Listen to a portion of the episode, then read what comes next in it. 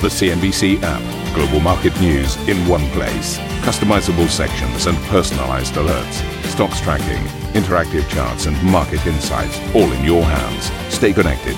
Stay informed. Download the CNBC app today.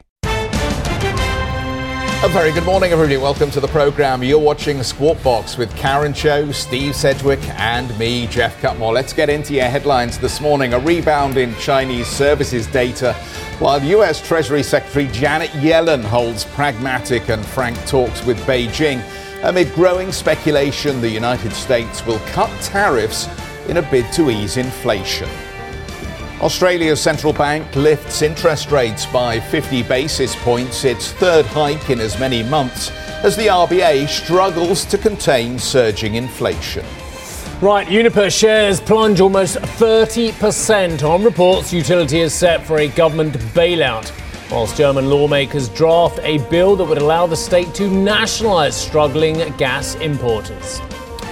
Well, staying with energy, oil and gas workers in Norway now officially start their strike in a dispute over higher wages, with energy output cuts set to deepen over the next two days. The crypto winter continues with two more platforms announcing restrictions on transactions amid ongoing volatility in the sector.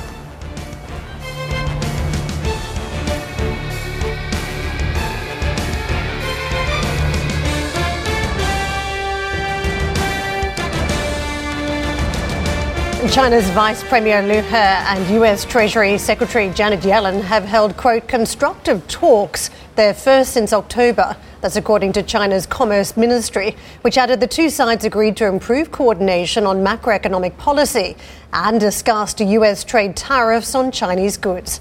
The US Treasury Department, meanwhile, described the exchange as candid and substantive, but made no mention of tariffs, highlighting instead talks around the war in Ukraine and Chinese economic practices.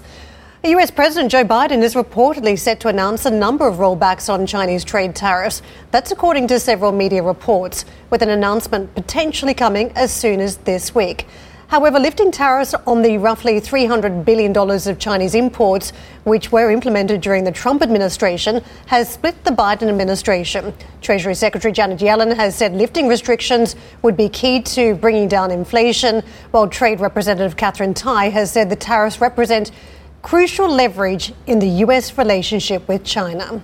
Meantime, Chinese services sector activity expanded at its fastest rate in almost a year in the month of June, with demand for retail and transport activity picking up following the easing of lockdown restrictions in major cities. The Caixin Services PMI came in at 54.5. That was China's first expansion in services activity since February.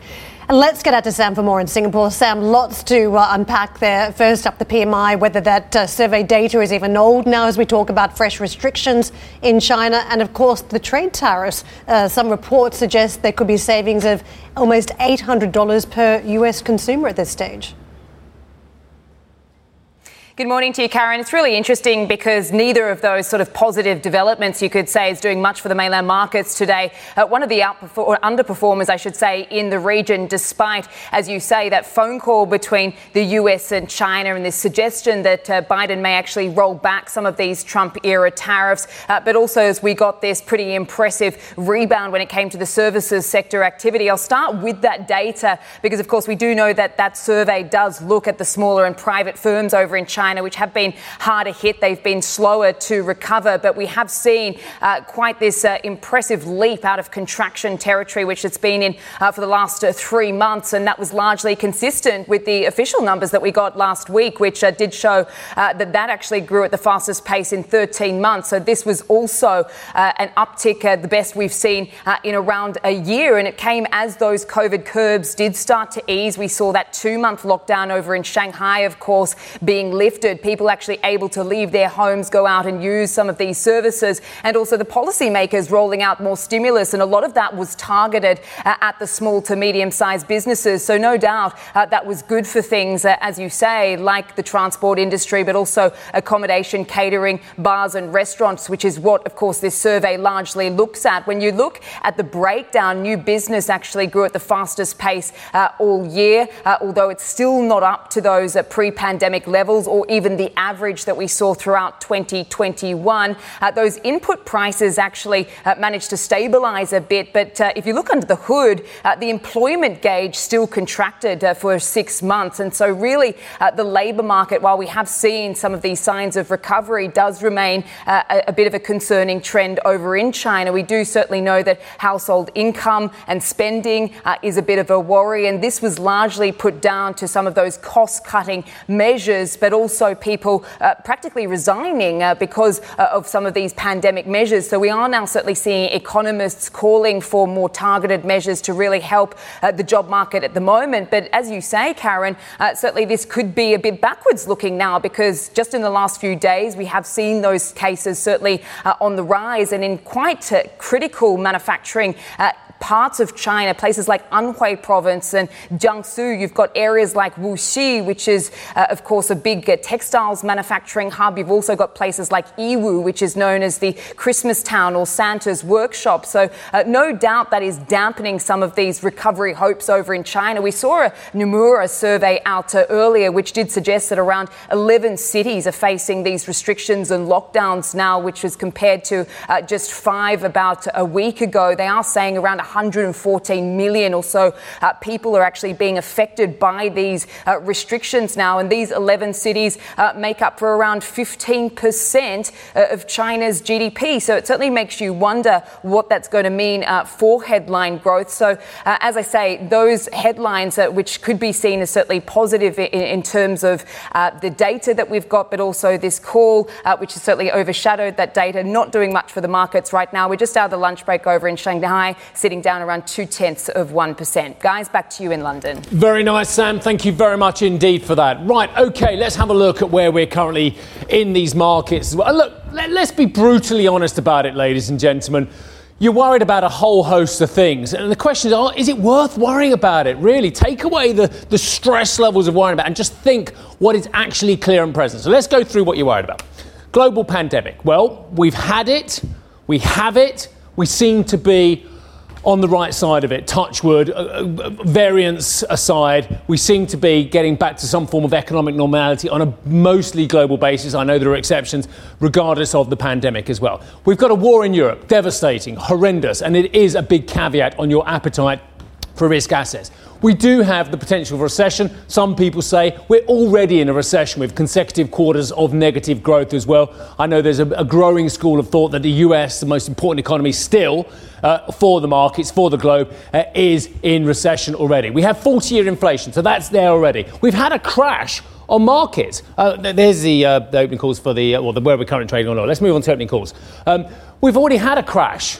We've already lost a bear market worth of stocks and valuation uh, in the S&P. We've already lost 30% circa on some of the other major indices that are out there. So let's um, and interest rates, yeah, they're happening. But Cost of money, liquidity, solvency in many places. I know there's a big difference between the two. Uh, is getting tighter. So there's a lot of reasons why you should be very nervous about these markets and have been very nervous about these markets. They've all come off aggressively. And we'll move on to the US futures while I'm doing this as well. So look. Yes, you're worried about recession. Yes, you're worried about interest rates. You're worried about inflation. You're worried about a war. You're worried about a pandemic. It's all there, ladies and gentlemen.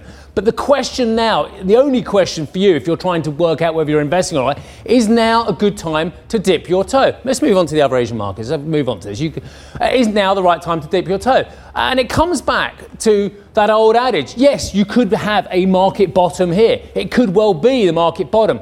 But given all those factors, and given the fact that we are yet to see the tsunami of downgrades in earnings expectations from corporations that we believe would be the natural course of events given all those other factors I've just mentioned as well.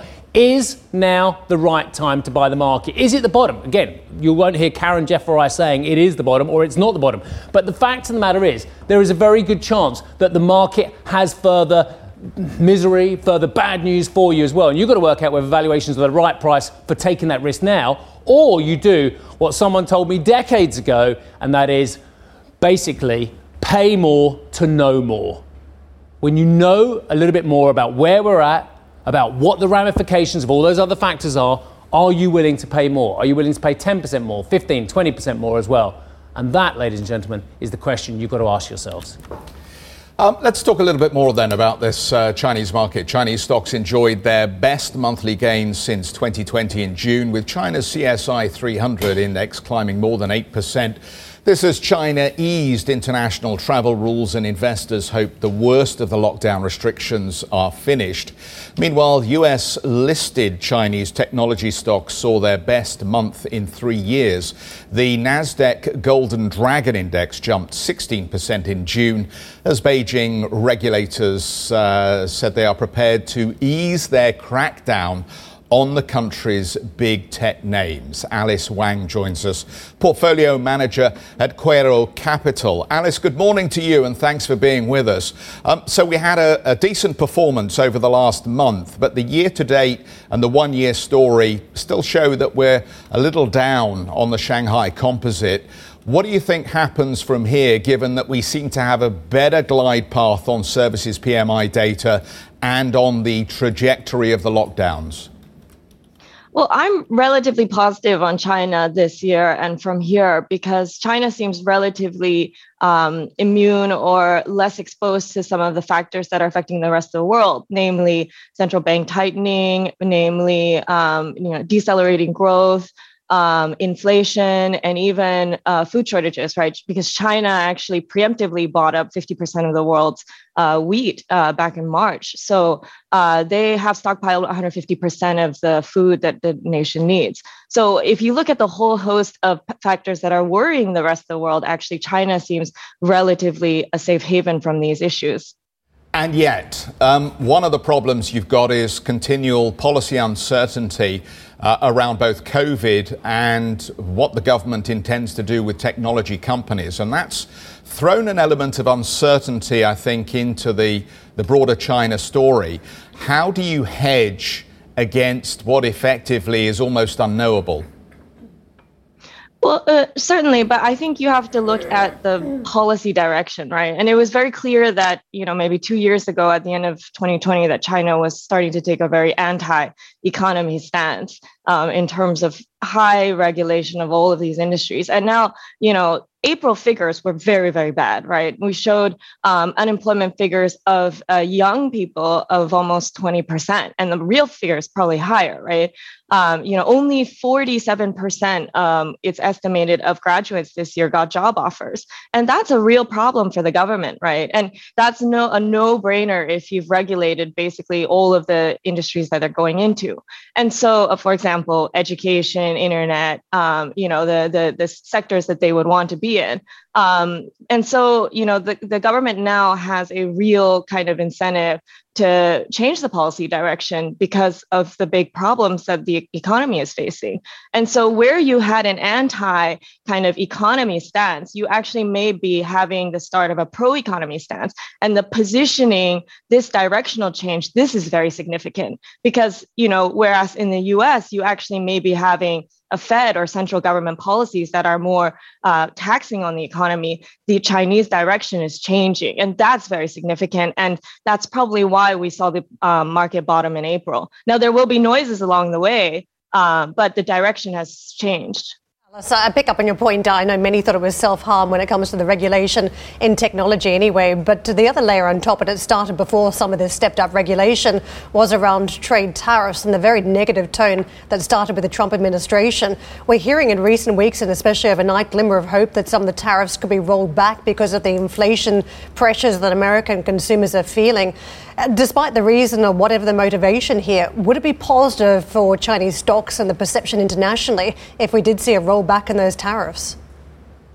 Absolutely. I mean, I, I think actually the US government probably should have done it a lot earlier. It would have had a better effect on the inflation. I mean, the reality is, if you look at all the earnings coming out from the US, it's clear that US consumers are shifting their consumption from goods to services. And so I'm not sure that uh, China exports that many you know services to the US but on the good side you know the demand is already falling and actually I think that that's the clearest kind of concern that I would have for China going forward is what happens when the goods, um, you know, uh, looking past the tariffs, you know, what happens when the goods start to uh, decelerate the demand. Um, and uh, I think, you know, yes, the, you'll have some near term positivity on the tariffs, particularly on any kind of green infrastructure like solar.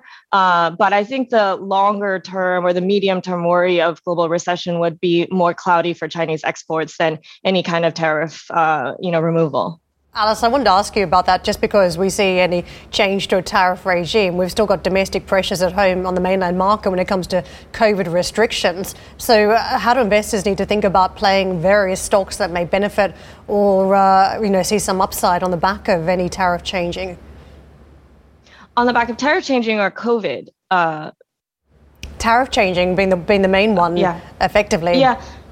Yeah, so again, I think you know solar or any of the clean infrastructure stocks would be the clearest play. But again, I would be really cautious, and I think this is why maybe mainland is underperforming today because the question is, you know, if goods demand decelerates on a whole and shifts to services, like it's very clear that U.S. consumers are shifting their, uh, you know, demand from buying stuff to buying, you know, going out, you know, traveling, these kinds of consumption. That doesn't come from China, right? And so China's economy has been really boosted in the last two years by exports. Um, that's made up all the loss in the COVID 19 restrictions, right? So China really has, like, you know, to um, stimulate or to encourage the other sectors of their economy now. And so I would actually look at it a different way and say, actually, maybe the US is actually late to take off the tariffs. And we need to look at, you know, where China is going to get their growth from because it's not going to be from exports the rest of this year or next year, probably.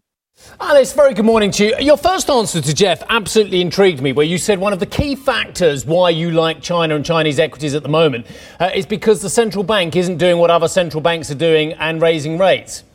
Is it not raising rates because it is absolutely terrified of the ramifications for local currency debt, which is surging greater than pretty much any country on this planet? In the first quarter of the year, global debt rose by just over 3 trillion, of which 2.5 trillion dollars of that was Chinese debt, of which I'm willing to concede a large amount is local currency rather than foreign currency.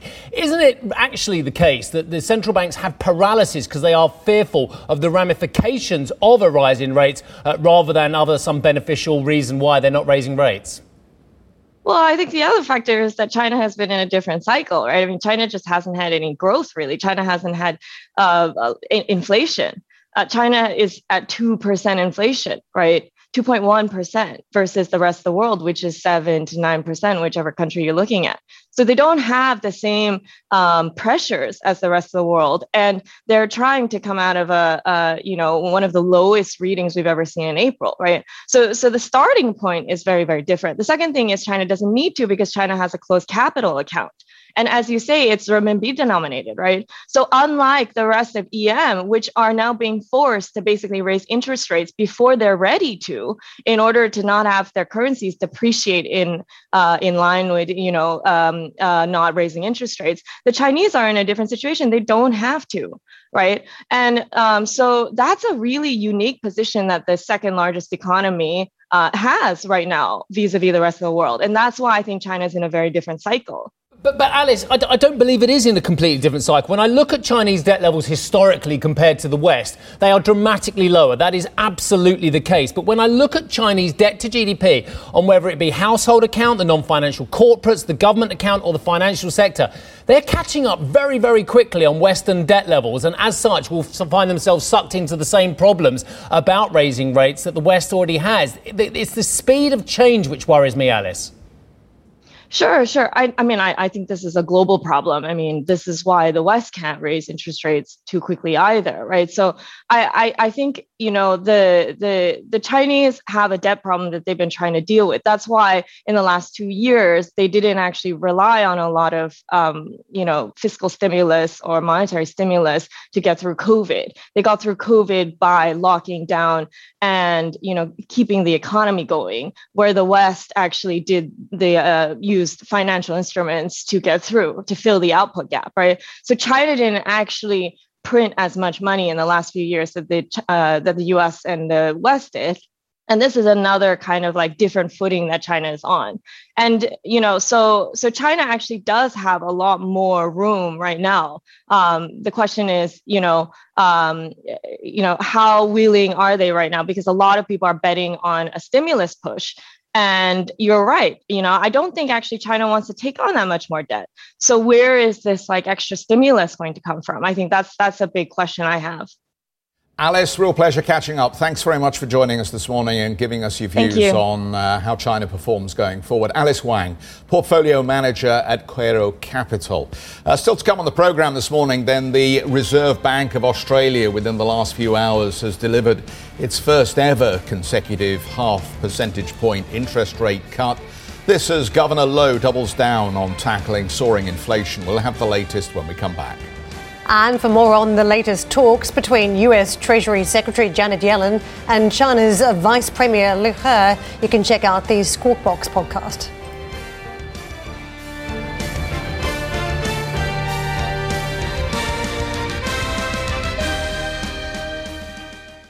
Ambition to me is about doing better. I think ambition creates a pathway. The best advice I can give someone starting off a career is don't have a career, have lots of careers, try loads of different things. Talk to people and put your ambition out there. I don't feel that I've hit peak ambition because it's a learning journey. CNBC is where ambition meets opportunity. What does living ambitiously mean to you? Hear it from our CNBC anchors, reporters, and global business leaders on CNBC.com.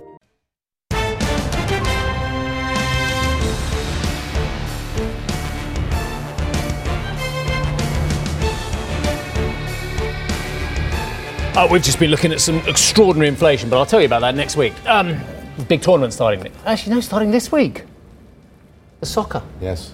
the European Cup, Yes. ladies. The, yeah, very excited. You going to any games? No. I've got a couple This is booked the in. second sports question you've asked me in two days. What was the first one? Did you watch any sport over the weekend? Oh yeah, No. but the Grand Prix. Did you see the Grand Prix? Yes. Oh Some of the Grand my Prix. goodness! Wasn't Yeah. it the best last ten laps ever? Uh, It's pretty impressive. Yeah. I'm surprised you managed to squeeze that in. You had a very busy weekend. And thankfully, that Mostly Joe. listening to the Grand Prix. to be Well, did you hear about the, the Halo saving pretty much? hopefully, Incredible. Through the The. Chinese upside driver Zhou, he was. Fi- I mean, how can he be fine after that crash? Amazing. That was fantastic. He was. Uh, you're watching Sky Sports uh, or CNBC.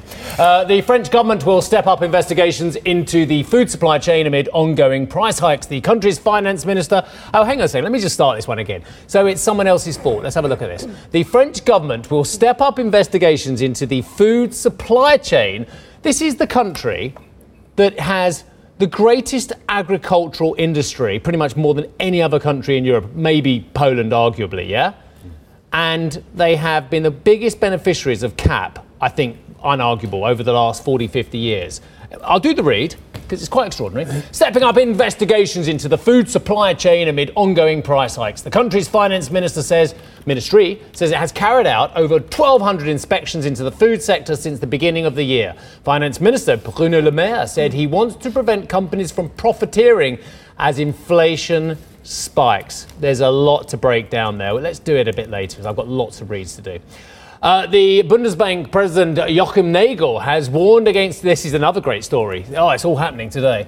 He's warned against trying to set spreads in the ECB's new AFT anti-fragmentation tool. You have to say it in a certain voice, makes it more powerful. Uh, adding that it would be quote fatal for governments to rely on central bank support in this way. They've been relying on it for at least a decade, Joachim.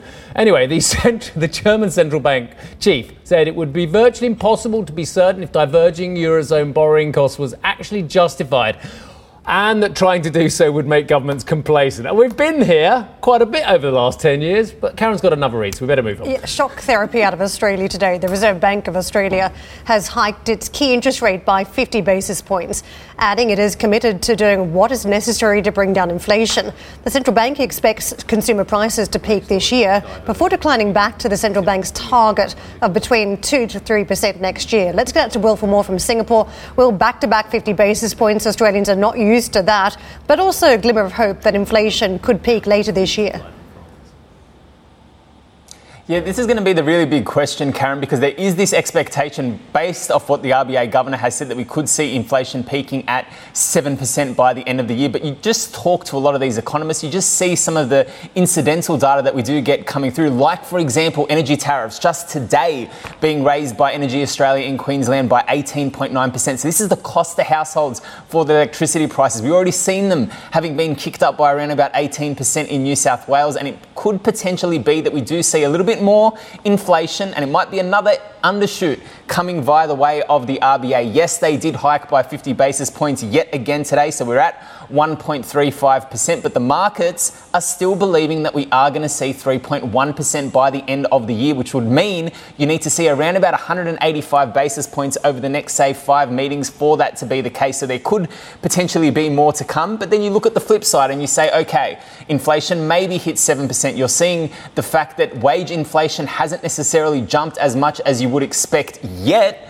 due to the fact that we have seen those minimum wage increases and the like. It's still sitting at around about 2.4%. So then you have to put that all together and know that at the end of July, we're going to get some very important data coming through. We're going to get our Q2 inflation data coming through from Australia, and we're going to get the Q2 wages price index data, and that will be critical because that's basically going to set the stage for the RBA. Because if you assume that they are going to be hiking rates by 50% at the next meeting, you're going to base that assumption based on one, the data that they do get coming through because all of this is on a quarterly basis in Australia. And two, they're going to be updating their forecasts moving forward at the statement of monetary policy. And that will basically give you a little bit of a grasp about the RBA's intentions. Now, just finally, just to finish all of this off, the Aussie dollar didn't move all that much on the back of this. This hawkish stance from the RBA was indeed expected. The markets didn't move so much. So it's really going to be just how bad this inflationary situation gets and how much the, the labour market can take up a little bit of the slack if we do see unemployment kicking up on the back of all these rate hikes as well. Thank you for listening to Squawk Box Europe Express. For more market moving news, you can head to CNBC.com. Or join us again on the show with Geoff Cutmore, Steve Sedgwick, and Karen Tso, weekdays on CNBC.